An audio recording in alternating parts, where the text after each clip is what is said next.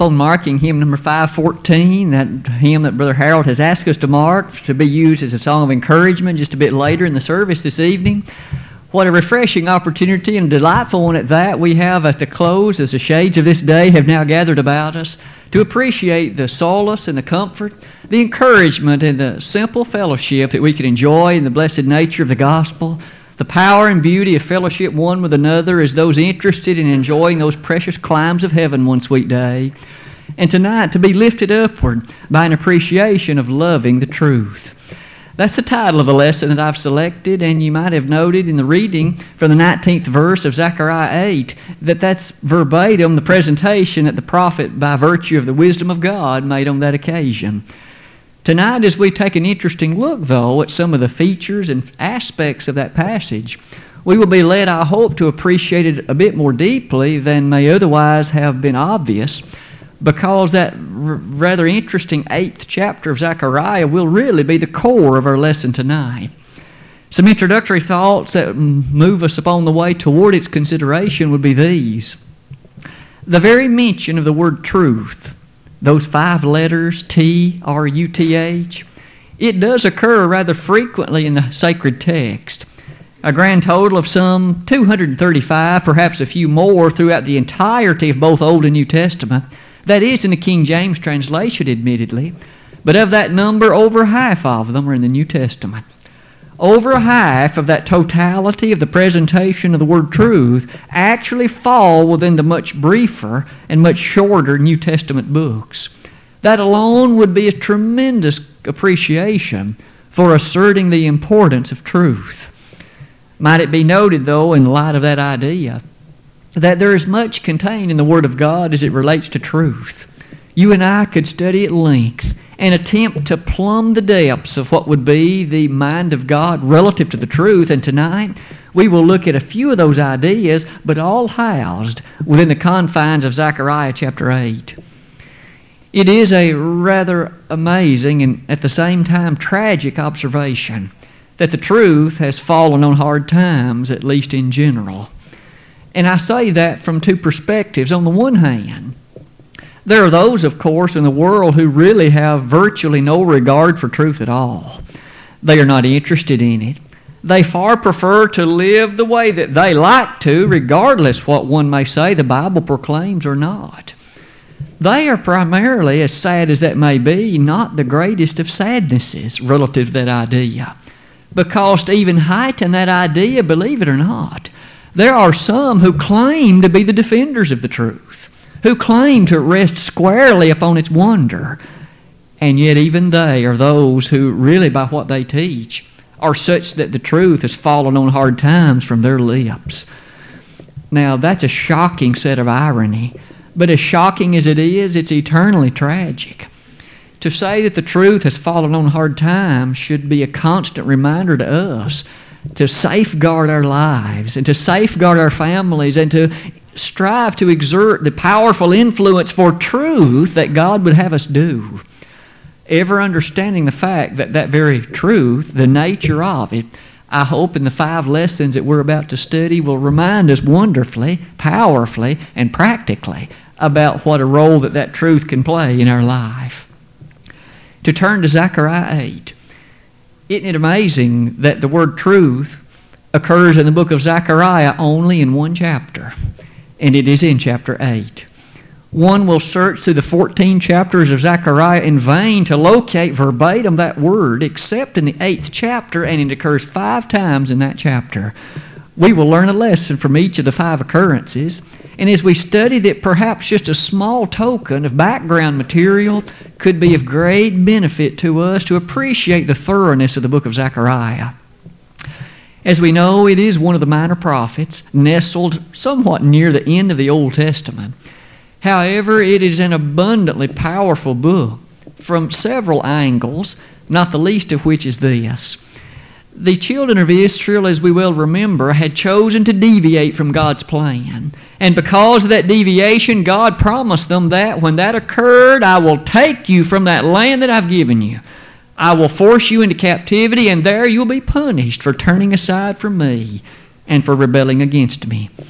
That's a paraphrase of the latter half of Deuteronomy 28 and also the latter half of Leviticus 26. The time eventually came, though it would take hundreds of years, when in fact that's precisely what the children of Israel did.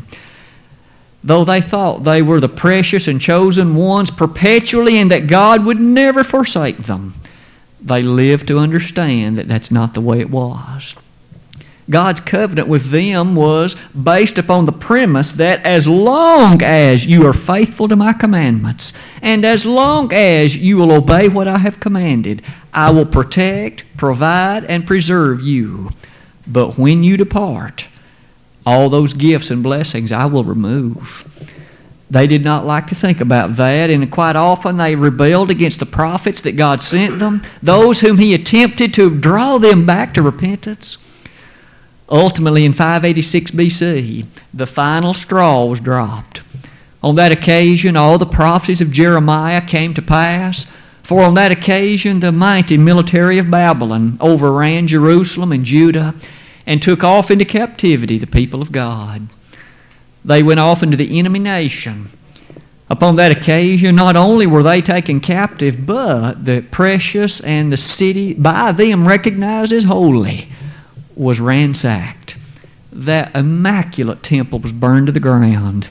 That one that David had made preparation for, but the one that Solomon had actually overseen the construction of, they burned it. That had been the place where there was the altar where they could offer their offerings to God. That was the place where the Ark of the Covenant was. It was the place where the altar of incense was. It was the place where the golden laver was placed. It was the location where the table of showbread and all the other pieces of furniture. All of it was gone. Here was a people now far removed from home, but God had just as surely promised them that captivity will not be permanent.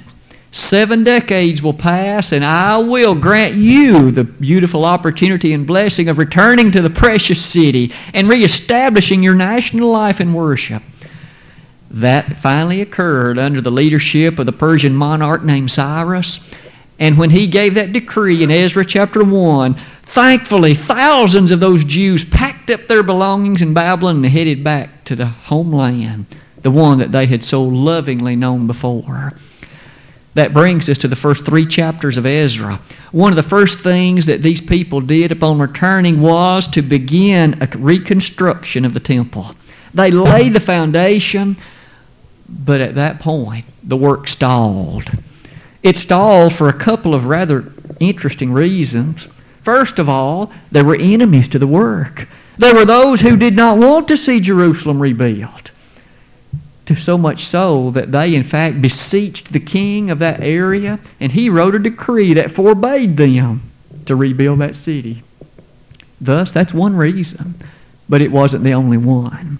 We learn in the book of Haggai that yet another reason was the people were apathetic. They were indifferent to the work of God. It seems as though they had lost their fervor and interest. They didn't care anymore. Thus, the work stalled for over 15 years. There was a foundation with nothing on it. In the midst of this apathy and in the midst of this indifference, in Ezra chapter 5, verse 1, we read that God took action. He raised up 2 prophets. One of them's name was Haggai. The other was Zechariah. God commissioned these prophets, you go and stir up my people so that they will reinvigorate the work and complete the temple, and again reestablish their national worship and life.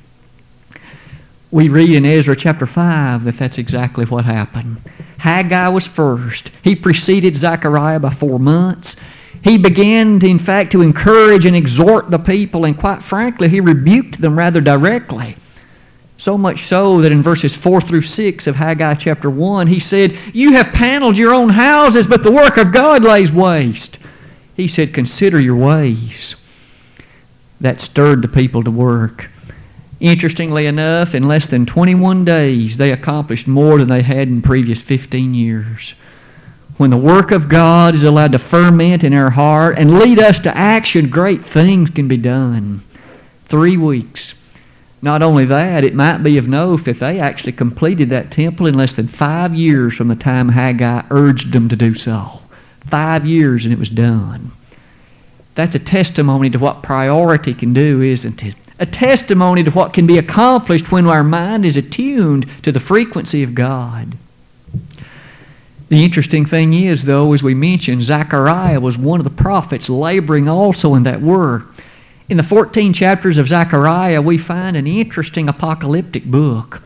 A book that, in fact, is presented in symbols and signs and visions. There are some who've labeled it a difficult book.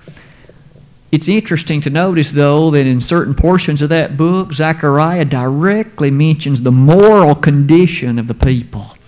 There were things that were lacking. There were things that were not as they ought to have been.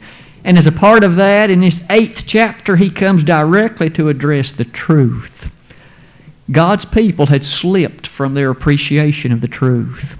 They didn't view it as the way that they ought to have, and some 5 times in this single chapter, reference is made, commandments are given, and emphasis is laid on the truth. I'd invite you to turn with me then to that 8th chapter, and let's look at those 5 occurrences and notice some interesting things that are stated about them and how that they can be so useful and meaningful even for us today. The first one occurs in the 3rd verse of that chapter, Zechariah 8. Verse number 3. And in that text we read the following. Thus saith the Lord, I am returned unto Zion, and will dwell in the midst of Jerusalem, and Jerusalem shall be called a city of truth, and the mountain of the Lord of hosts, the holy mountain. We find that first occurrence of that word in this chapter, the city of truth. Isn't it amazing that the God of heaven made a special reference on this occasion that it would be Jerusalem that would be recognized and identified and even termed as the city of truth? Notice that even here an interesting statement is made about the fact that if Jerusalem were to be known as the city of truth, surely that would indicate that its people would be a people who prized the concept of purity, and who prized the notion of respectable kind of living. They appreciated what it meant to discuss the truth and to live in accordance to it. Might it be noted in the opening aspects of that verse that that was predicated upon something? Let's note again what the first 2 phrases of that verse were. I am returned unto Zion and will dwell in the midst of Jerusalem. The notion that Jerusalem would be called the city of truth was based upon or predicated upon the fact that God was among them. There can be no truth apart from God. It's just that simple. Man may seek for and search for and synthesize all he wishes. He may think about and ponder and consider all he desires, but if he bases all of that only upon the extent of his own knowledge and the extent of his own understanding, it shall not be the ultimate truth.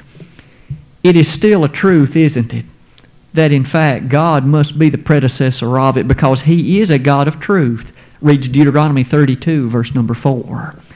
Not many days, you see, before his own death, Moses lifted high the name of God and said to Israel that Jehovah God is the God of truth.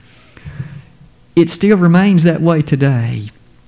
Any nation, any city, any community that would be known for the truth must base their life, their character, their laws, ultimately founded upon the thoroughness and power of the truth of God. Any other thing, and it shall not be known as a city of or nation of truth.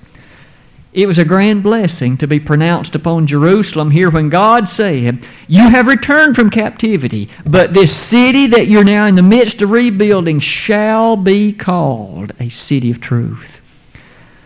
Isn't it an interesting and loving desire to think about our nation or Cookville, Tennessee, or perhaps Gainesboro as being known as a city of truth? We should ever desire it to be so. We should live our lives individually in the essence of setting an example that others might appreciate our love for that truth. We've mentioned the truth on a number of occasions so far. Might we now identify that more carefully?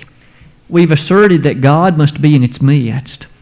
But isn't it true that the Lord acclaimed in John 17, verse 17, sanctify them through thy truth. Thy word is truth. That now pinpoints it clearly, doesn't it? In our age and in our time, if a city, a family, a nation, any other are to be known as an individual or a nation of truth, they must be founded upon the premises of the Word of God. Those 27 books of the New Testament is God's law for this present era, isn't it? It is His truth. There shall never be another. Maybe you and I have often noted the sadness with which many seem to desire some companion volume to this one. They like a Book of Mormon, a Quran, the Vedas, or some such other document. But there is no companion to the Holy Bible. It is the only sacred Word of God. He did not provide any appendices to it. There shall be no sequels. This book stands alone as it is, doesn't it? In fact, in 2 Peter 1, verse number 3, we read the text that all things that pertain unto life and godliness have been presented. To note the thoroughness of that verse, it actually reads in totality as this, doesn't it? According as His divine power hath given unto us all things that pertain unto life and godliness. All of it has been revealed. The city of truth then prompts us to appreciate that you and I, as citizens of the church, are in fact those founded upon the pillar and ground of the truth. Reads 1 Timothy 3:15. One of the sacred charges given to the church is that she must and always shall be the pillar and ground of the truth. If individuals in the Pippin community of Putnam County want to know the truth, this ought to be the place that they'll come to find it.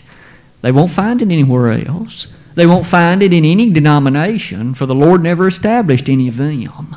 They won't find it in the thinking of what happens at the courthouse, though we may hope that that which is done there is wise and is in accordance to proper uses of resources. The ultimate truth, if anyone should desire to know it, should be exemplified in the lives of you and me, those who are the church here at the Pippin congregation.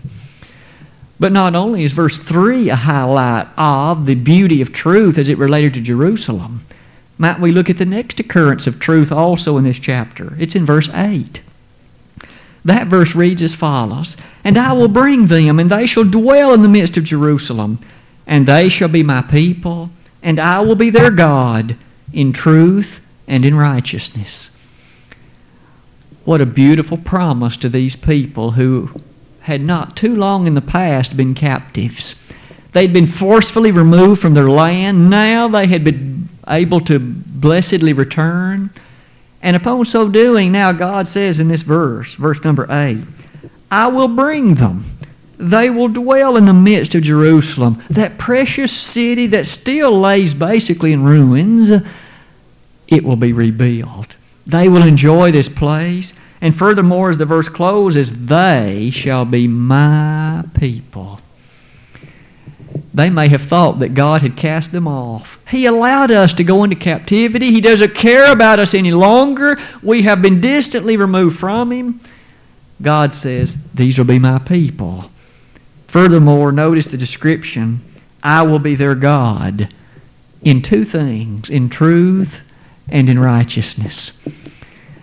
God did have a desire that these people live in a particular fashion, didn't He? He didn't allow them the luxury, if we should call it that, of living any way they wanted. If He was to be their God and they were to be His people, it had to match hand in hand with truth on the one hand and righteousness on the other. One cannot correctly claim to be a friend of God, to be a member of His family, and yet to live habitually unrighteously. They do not go hand in hand, do they? It does not work that way. In fact, in that set of verses that we have studied on Wednesday evening, in Romans 1, verses 16 and following, we there read, I'm not ashamed of the gospel of Christ, for it is the power of God unto salvation to everyone that believeth, to the Jew first and also to the Greek. For therein is the righteousness of God revealed from faith to faith, as it is written, the just shall live by faith. For, notice verse 18, For the ungodliness and unrighteousness of men is revealed from heaven against all of those things. God's wrath revealed against it. Here God makes note through Zechariah that I will be their God in truth and in righteousness. I might submit that that same relationship abides in His church today. We are His people. He is our God in truth and in righteousness. A number of passages I would ask you to consider with me as it relates to that. In Romans the 8th chapter, verses 14 to 17, that very beautiful description of those who are heirs of God, joint heirs with Christ, who have the precious privilege of calling upon God as our Father. Notice also in Galatians, as well as in 2 Corinthians 6, verse 16. You might take note of the Galatian letter, chapter 4, verses 4 through 6, in terms of the same thing. But in 2 Corinthians 6, verses 16 and following, is a direct statement that as you and I live in truth, it makes demands that we separate ourselves from the ungodly influences of the world. He says, "Be not unequally yoked together with unbelievers." We have a precious charge laid upon us, don't we? If we're to live in truth and God is to be our God, the demands for us in that way are that has qualifications for us. It is foolish, isn't it, to make the claim, well, I'm living in truth, but yet it has no bearing in terms of the prescriptions of the Bible on our life. That doesn't make any sense, and it cannot be that way. Truth is very narrow. The way that leads to life everlasting, the way that is paved in truth, is a very narrow roadway. Our Lord affirmed in the Sermon on the Mount, Matthew 7, verses 13 and 14, "Enter ye in at the strait gate, for wide is the gate and broad is the way that leadeth to destruction, and many there be which go in thereat. Because strait is the gate and narrow is the way which leadeth unto life, and few there be that find it." That pathway that is of the truth is a narrow, straightened way, difficult often to tread, but the end thereof is well worth the journey. The reward thereof well worth the intent of the truth that's involved in it. The people of God needed to be reminded first, this city of Jerusalem, it will be a city of truth, but that has demands for you. You must live righteously, truthfully, holily, according to the word that I shall reveal and will reveal through those prophets. That idea perhaps reminds us of 1 Timothy 2, verse 4. In that second chapter of that first epistle written by Paul to Timothy, we have that recognition that God would have all men to come unto the knowledge of the truth. It is not the interested will of God that any should perish, that any should be lost, that any will be forever separated from Him. That was also true here in ancient Jerusalem, that they would be a citadel of truth, as a beacon, if you please, to shine forth the glory of God's goodness to everyone who would come to know about the God of heaven. I might suggest we at Pippin have that opportunity too, to be a bulwark of truth and faith that sends forth good seeds of influence wherever God may allow us to influence others. In the third place in this chapter, the third occurrence of that word truth, found in verse 16. Turning our attention to the 16th verse of Zechariah 8, beginning a new paragraph in that chapter, it reads, "These are the things that ye shall do. Speak ye every man the truth to his neighbor. Execute the judgment of truth and peace in your gates." May we never forget, and may we never lose sight of the fact that from this verse alone we learn a rather valiant lesson. It's to be frankly admitted that there are many in our world who quite honestly believe that truth is a very abstract concept. It perhaps is far removed from the practicality of daily life. It has to do with what one thinks, what one believes, and perhaps no more.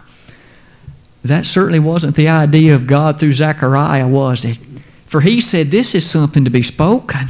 Speak ye every man, what, Zechariah? The truth with his neighbor. It is to impact even one's language, one's speech, what it is that one chooses to say. Thus, the truth is something that's very practical. It touches every moment, really, of every day of your life and mine, doesn't it? The powerful aspect and the real impact even to what you and I say and the way in which we might well say it. That word truth, as it's used in that fashion, no doubt reminds us of a number of New Testament ways that it seems to be used very similarly. In fact, to quash this idea of truth as being something abstract, very remote and abstruse and nothing more. Notice that Jesus himself said in John 4:24, God is a spirit, and they that worship him must worship him, how, Lord? In spirit and in truth. The truth even is to be the governing guide to proper worship. And if it isn't, the worship is not proper. If it isn't, the worship is vain, reads Matthew 15, verse 9. May we thus appreciate whether it be the language we employ. And isn't it still a fascinating thought that the Apostle Paul quoted Zechariah 8:16 verbatim in Ephesians 4:25. And thus today our speech is still to be in truth. But that notion of truth is to guard our worship, the things that are done, the way that they're done. The truth is that far-reaching. It is that impressive, isn't it? So far, the concept of truth may thus remind us of that text in Ephesians 1:13. On that occasion, as Paul wrote to the Ephesian brethren, he said that they had been sanctified and that they, in fact, were those who had placed their hope in the word of truth. Isn't that a beautiful picture? And doesn't it describe you and me as well? There was a day in our life, if we're Christians, when we placed our hope in the precious hands of the one who delivered truth. We trusted that he meant what he said, and he said what he meant. We trusted the reality of sin that he had described. We trusted the forgiveness available through the blood of the Savior, and we did exactly what he said. We, just like those Ephesians, had thus taken hold of the day of our salvation, and Paul described it beautifully as that day when the word of truth you accepted, and you believed it, and you obeyed it. Today, may we never thus think that truth is something that's only mental, perhaps nothing more. Truth is realistic. It's practical. It is momentary day by day.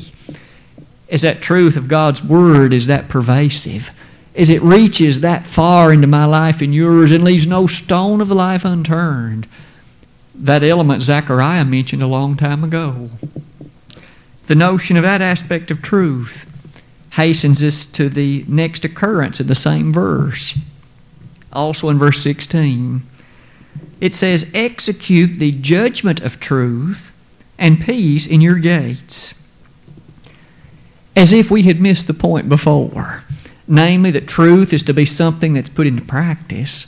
Now, God through Zechariah says, truth is to be executed. The word execute, we know, can take on a couple of different meanings depending on its context. We can talk about executing a criminal, meaning to put that individual to death. But we also know the word execute means to put something into practice. To execute, for instance, some measure of law.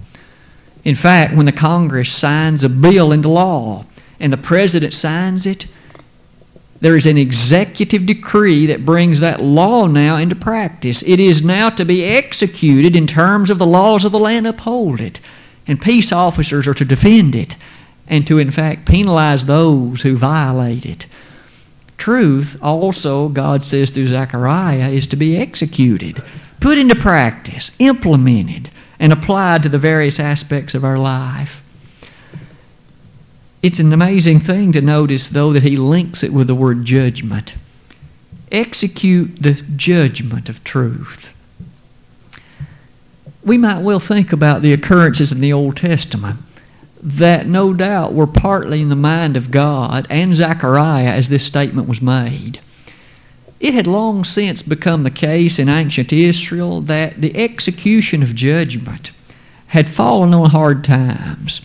We encountered in so many books, such as Judges, Micah, Amos, as well as a host of others, where people in Israel had reached the point in their life to where they would break and bend the laws.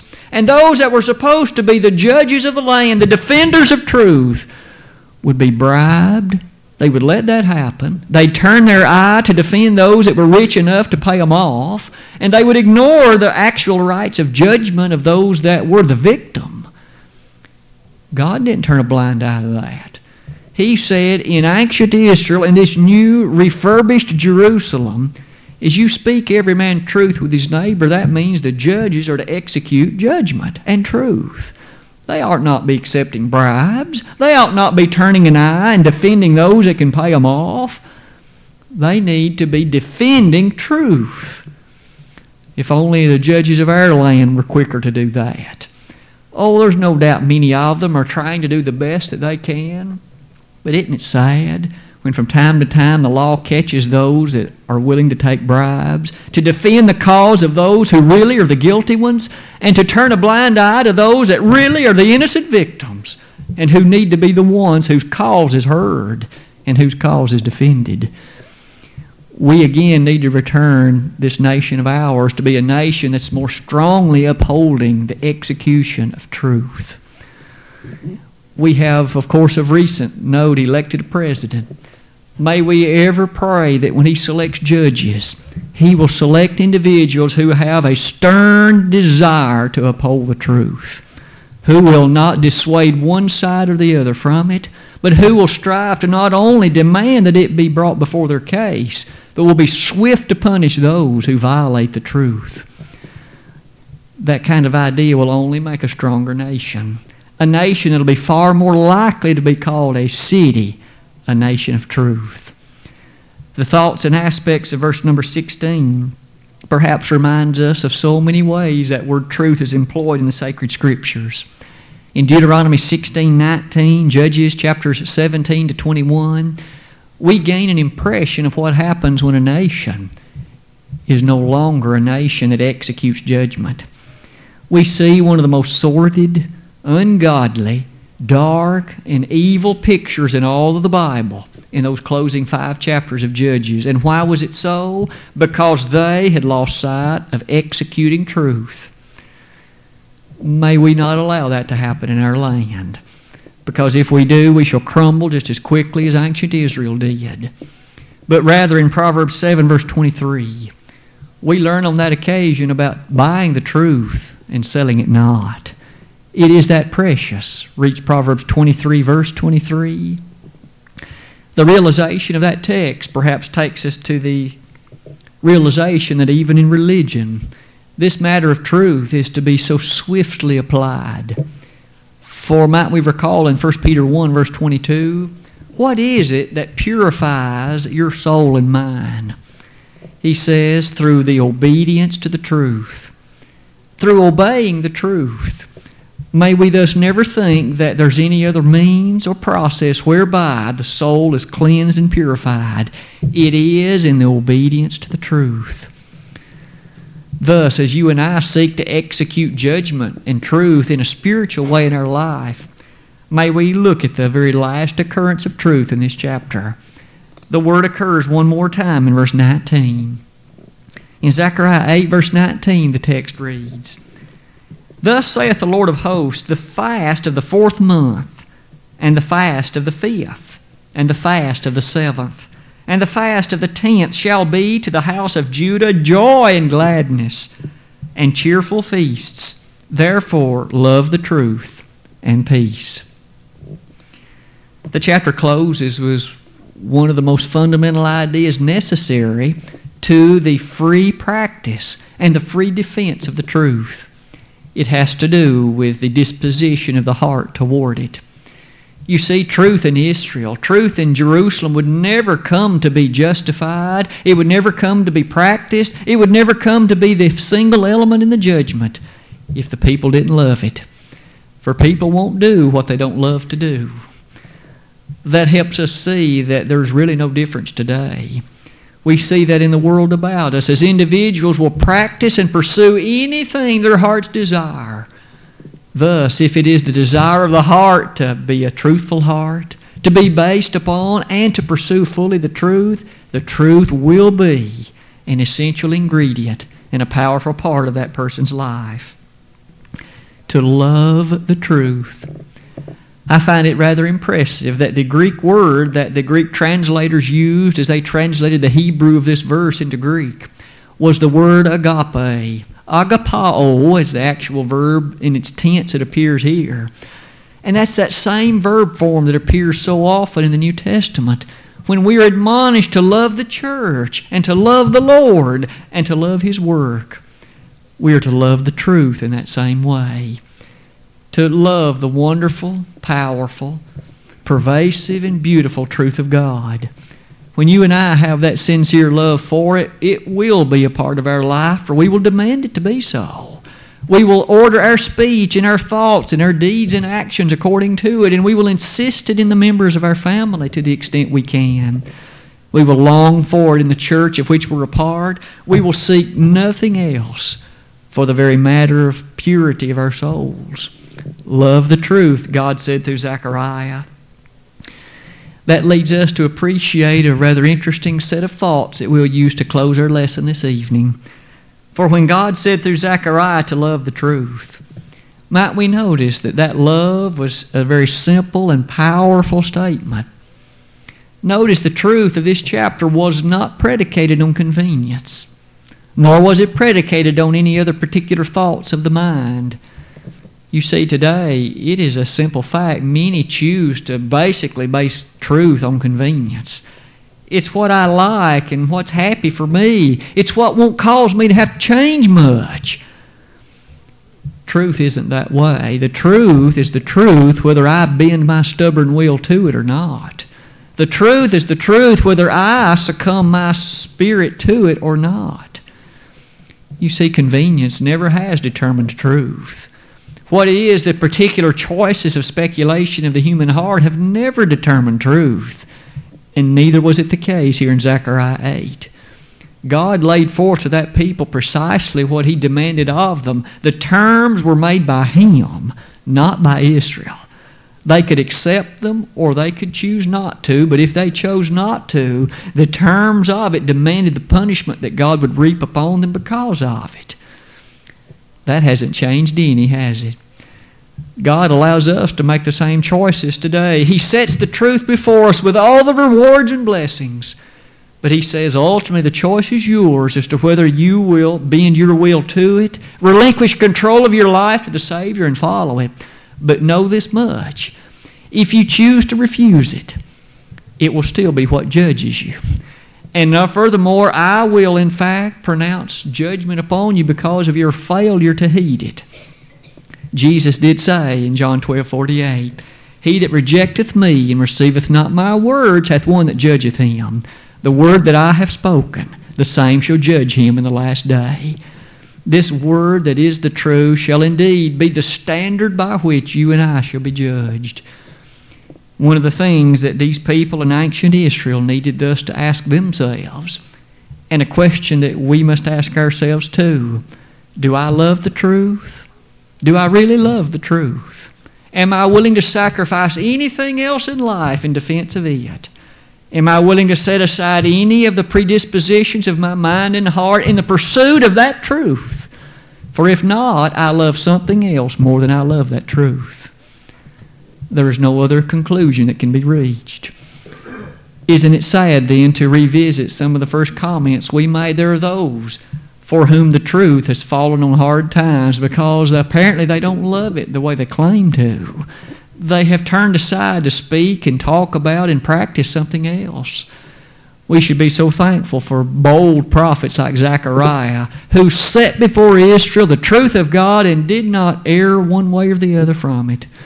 May we be thankful for God's Word today that sets the truth before us. And it is still the case. Jesus said, "Ye shall know the truth, and the truth shall make you free." Freedom from sin can't be had any other way.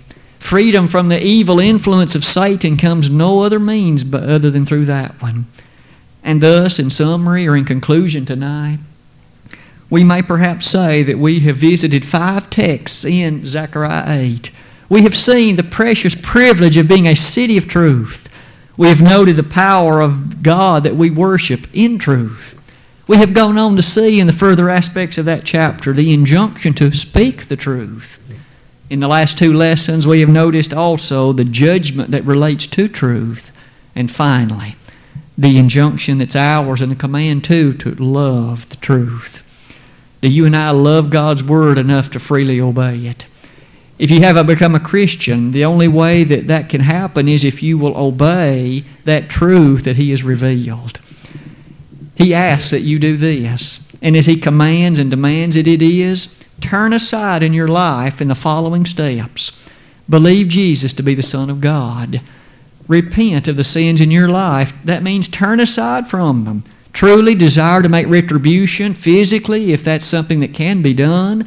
But you must, in mind, recognize the evil of that way of life which you formerly followed. Turn in mind from it. Desire to practice it no longer. Then confess the sweet name of Jesus as the Son of God, and very simply and humbly be buried in water, baptized for the forgiveness of sins. If we could help one or more in the accomplishment of that tonight, what a joyous day it would be for both you and us and the angels in heaven, Luke 15:7. And if, though, there be one who has strayed aside from the pathway of truth, notice that roadway still leads to the same place. You need to jump back on it. Come back to that way of life. Don't continue to tread on this way that leads to gloominess and darkness. This way spoken of in Zephaniah 1, verses 16 to 18, is a way that leads nowhere good. Come back on this blessed pathway that leads to everlasting life. If we could assist you tonight by prayer, by encouragement, by edification for your way to return to that truth, we'd be honored to help you. But we need you to let us know that if you would, in haste, while together we stand and while we sing.